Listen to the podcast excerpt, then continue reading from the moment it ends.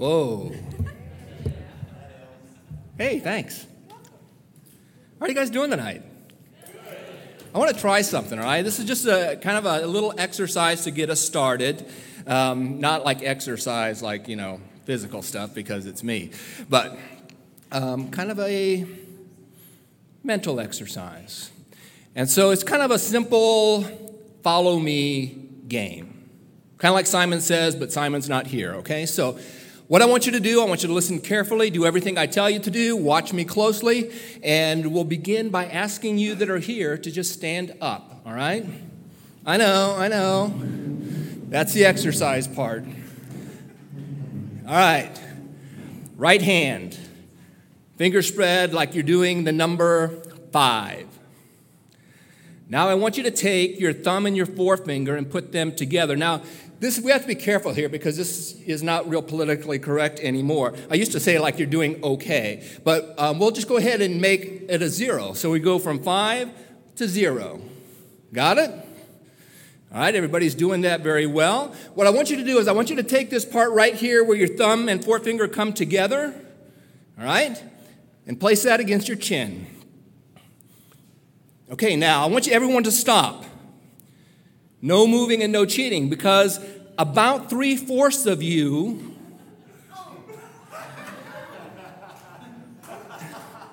did what I did and not what I said. Right? What I said was to place it against your chin. Okay? You guys can sit down. You guys can sit down. The lesson here is what you do, what you do speaks so loudly that what you say, I cannot hear. What you do speaks so loudly that what you say, I cannot hear. The examples that we live out in our life are a much bolder and stronger and effective message than the things that we say. The first time I came here a couple of months ago, uh, I told you a story. I told you two stories. One was a very old story from the book of Judges, and one was a more contemporary story. It was a story from my own personal experience. Tonight, we're going to do kind of the same thing an old story, this one from 1 Kings, and then a new story. But it's not going to be my story, it's going to be your story. We're going to use the story out of 1 Kings as kind of a guideline for us. We're going to look at the characters that are in that story. And from that, we'll write our own story. And each one of you will get to pick your character. But I want us to be very careful about doing this. I saw this just a couple of weeks ago, and it talked about this Disney princess theology. And so, as we choose our characters, I want us to be careful that we do an honest assessment of who we are and what we represent. This Disney princess theology says this White Christianity suffers from a bad case of Disney princess theology. As each individual reads the scripture, they see themselves as the princess in every story. They are Esther, never Xerxes or Haman. They are Peter, never Judas. They are the woman anointing Jesus, never the Pharisee. They are the Jews escaping slavery, never Egypt. For citizens of the most powerful country in the world, who enslaved both native and black people, to see itself as Israel and not Egypt when studying Scripture is a perfect example of Disney's, of Disney's princess theology. And it means that as people in power, they have no lens for locating themselves rightly in Scripture or society. and it has made them blind and utterly ill equipped to ga- engage in issues of power and injustice. It is some very weak Bible work. Yeah. So when we look at who we are in the light of our story, I want us to be careful and rightly choose that person. I use storytelling. I read this, and this has been a number of years ago. It was a study that was done, and it said this that after 24 hours, we will forget 90% of what we hear. I'm going to tell you something. As a preacher that spends hours sometimes putting a message together, to think that a day later you guys have forgotten 90% of what I said is bothersome. 24 hours. We'll remember 50%, half of what we see. That's better. What we see and hear, it goes up to about 75%. And the interesting part about that is that it doesn't matter whether you see it visually or mentally. And so Jesus told these stories like he knew something. That when we get that picture in our head, it's the same thing as seeing it with our eyes. So, storytelling is a great way to communicate. Or, magic is a good way to communicate as well. And that's one of the things that I learned in doing magic is that it's a good lesson sometimes. How do you get people to remember? You want somebody to remember at nearly 100%? You know what we remember 100% of? What we experience. We remember our experiences. And so, just like that second story that I told out of my personal experience, it made an impact on me. And tonight, when we look at these stories, I want it to be something that you can experience. It'll be your story. Let's go. First Kings. All right, chapter 10 is a story of the Queen of Sheba coming to visit King Solomon. Sometimes you got to wonder, you know, who is this Queen of Sheba anyway? Because there's no country named Sheba today. We're going to look at that. Let's just begin with the story, okay? It says this Arriving at Jerusalem with this very great caravan, with camels carrying spices, large quantities of gold and precious stones, the queen came to Jerusalem. She had heard about Solomon, about all his glory, about his great wealth, about his wisdom, about his kingdom. And word traveled in that day by merchant caravans, largely how it traveled. They would trade they would talk. And there was word of this great king in the north, richer than any other king, wiser than any man alive. And the queen wants to come and test him out. She gets there. She talks to him. She asks him all of her questions. And the Bible said that nothing was too hard for the king to explain to her. And when the queen of Sheba saw all the wisdom of Solomon, the palace that he had built, the food on his table, the seating of his officials, even the servants, the cupbearers, how they were dressed, how they carried themselves, how they attended to him the burnt offerings he made daily at the temple. All of these things, and she was overwhelmed, speechless. She said to him, The report that I heard in my own country about your achievements and your wisdom was true. But I did not believe these things until I came and saw them with my own eyes. And indeed, not even half was told to me. The experience was far greater than what she had even imagined.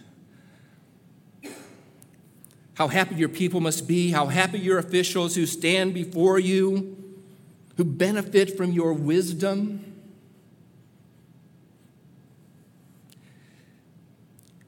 And she says, Praise be to the Lord your God who has delighted in you and placed you on the throne to rule over his people. And then all of the stuff that she brought the large quantities of gold, the spices, more spices than had ever been carried in a caravan anywhere, the precious stones. All of that she gave to the king.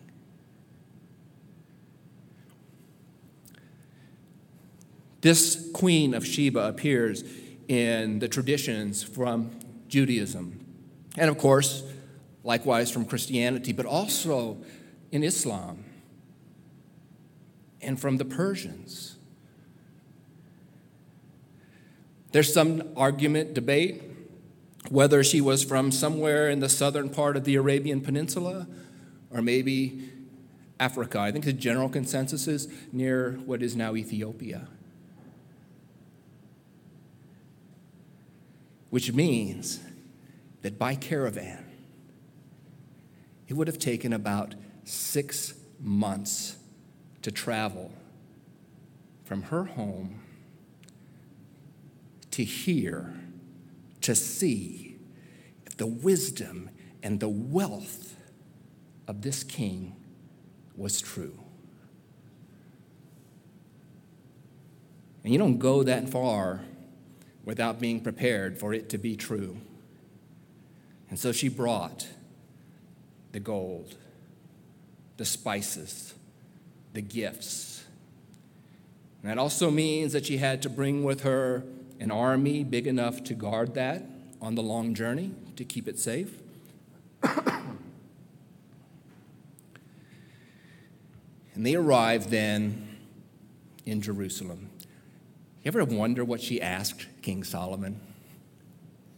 What was it that she came to test him on? What was it she came to find out about? I'm thinking if she is this good queen, she might want to know things like how do I go about healing people when they're sick? When my people are ravaged by disease, what plants can be used to heal them? Is there a way in my part of the country to have bumper crops every year so that we can feed the people of our kingdom? I wonder what questions she asked.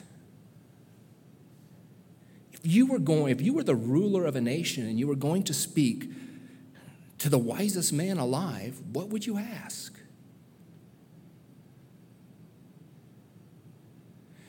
Some of the tradition, some of the uh, lore that is, surrounds the Queen of Sheba and, and Solomon's interaction say that Solomon had actually sent to her to talk about his great God. And part of what she came was to find out about his God.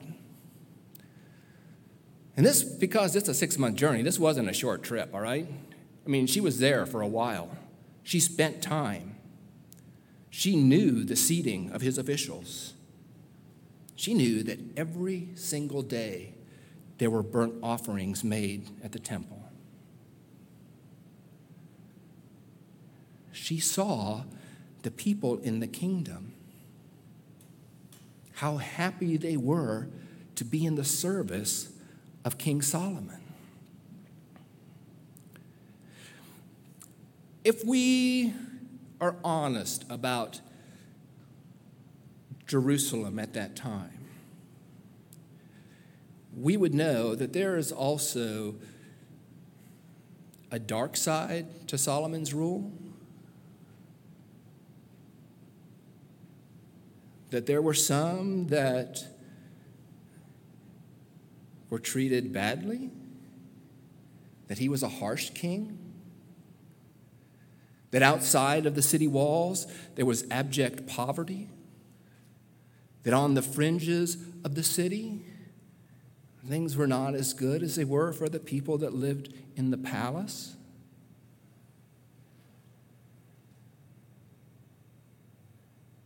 We get that princess theology sometimes in the recordings from the scribes that wrote, the Bible and what we see about them as well.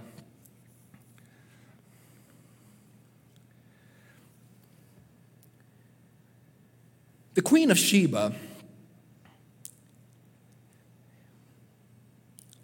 honored God by honoring Solomon.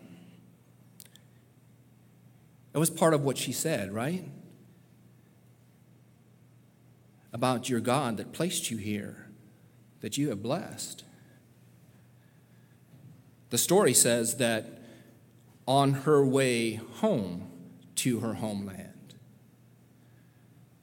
she had a child that was Solomon's, that grew up in Ethiopia, that understood whose child he was.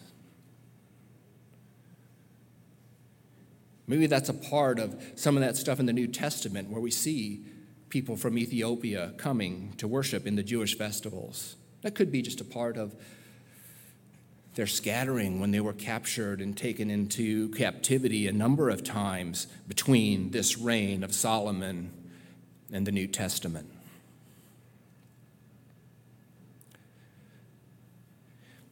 At the end of this story,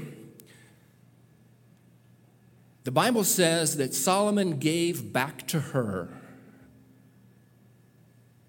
That she went back to her homeland and that the king blessed her. When the same story is told in Second Chronicles, it says that she went back with more than she brought. And I think of that when I, th- when, I, when I think of that, I think of the transactional theology that we talked about throughout the book of Job. Now we get this idea that we're going to gain God's favor, we're going to gain the king's favor by giving to him.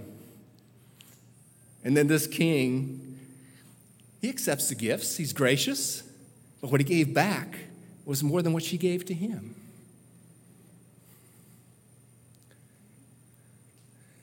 So now let's take a look at the second story, our story. Where would we be? Would you be like the queen? You've heard about this God. You're here because you want to find out about this God. What do the people of the venues, what do the people at 425, how do they represent their God? Maybe you're here tonight and that's your question, that's your purpose. You're seeking.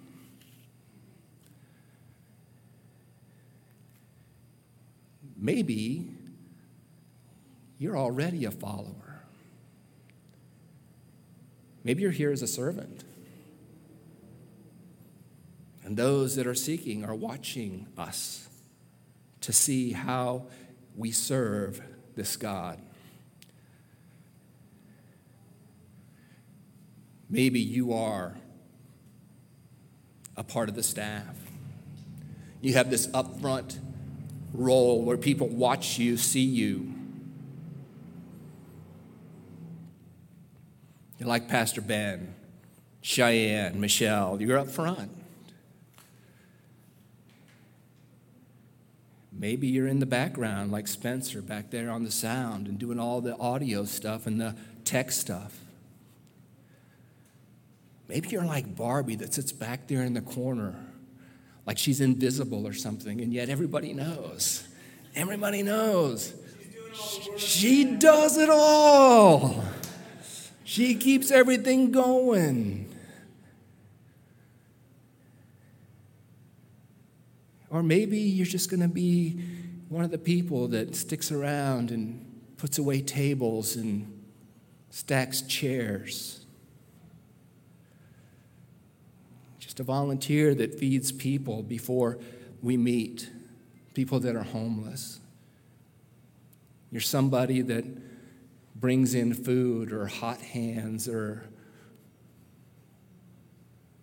coats.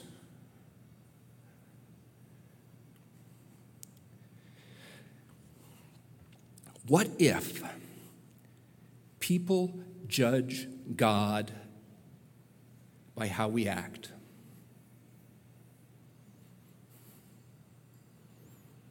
In John's gospel, it says that no one has seen God. Right? And Jesus came so that we might see God. He acted so that we might know how God would act. When everyone thought that this was a God that was judgmental, wanted to condemn everyone, Jesus said, No, that's not the God. He's a God of mercy and of love. And if you want people to know God, love like God loves.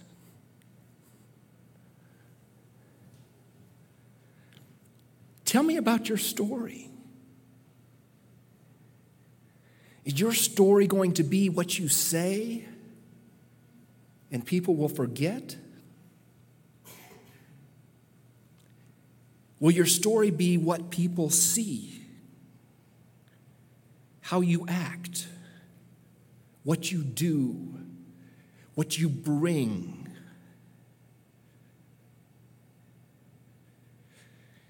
What if your story is what they experience? You bring them into your story. That they experience the love of God.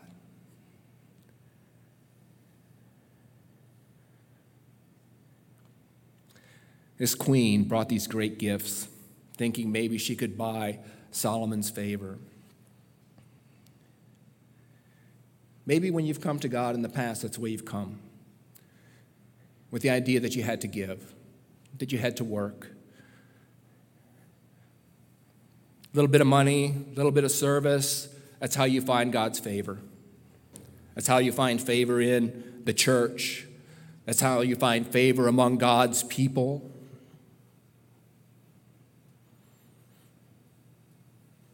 It's how you get the pastor to like you.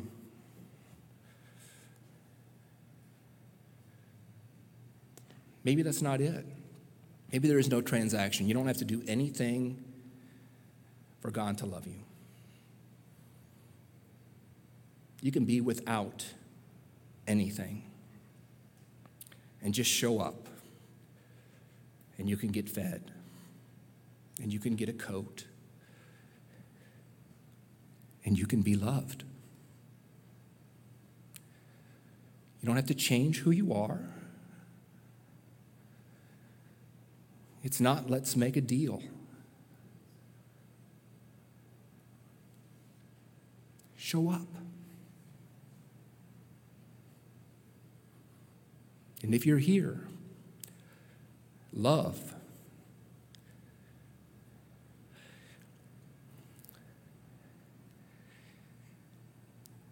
Sometimes it's hard for me to, I don't know, express that feeling, that genuine part that says,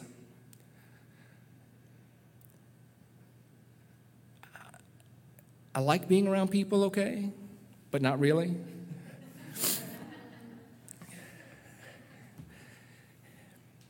This is a different place for me. I, I told a friend of mine that commented on a Facebook post today that this is my vibe here. You know? I mean, more so than Battlefield.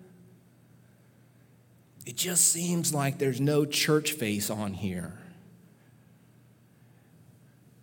You can come and you can be, and I can come and I can be, and we can share some energy.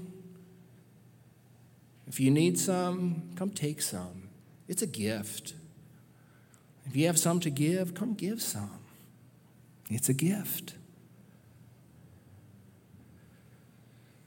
Tonight, you guys are a part of my story. Thank you. Tomorrow,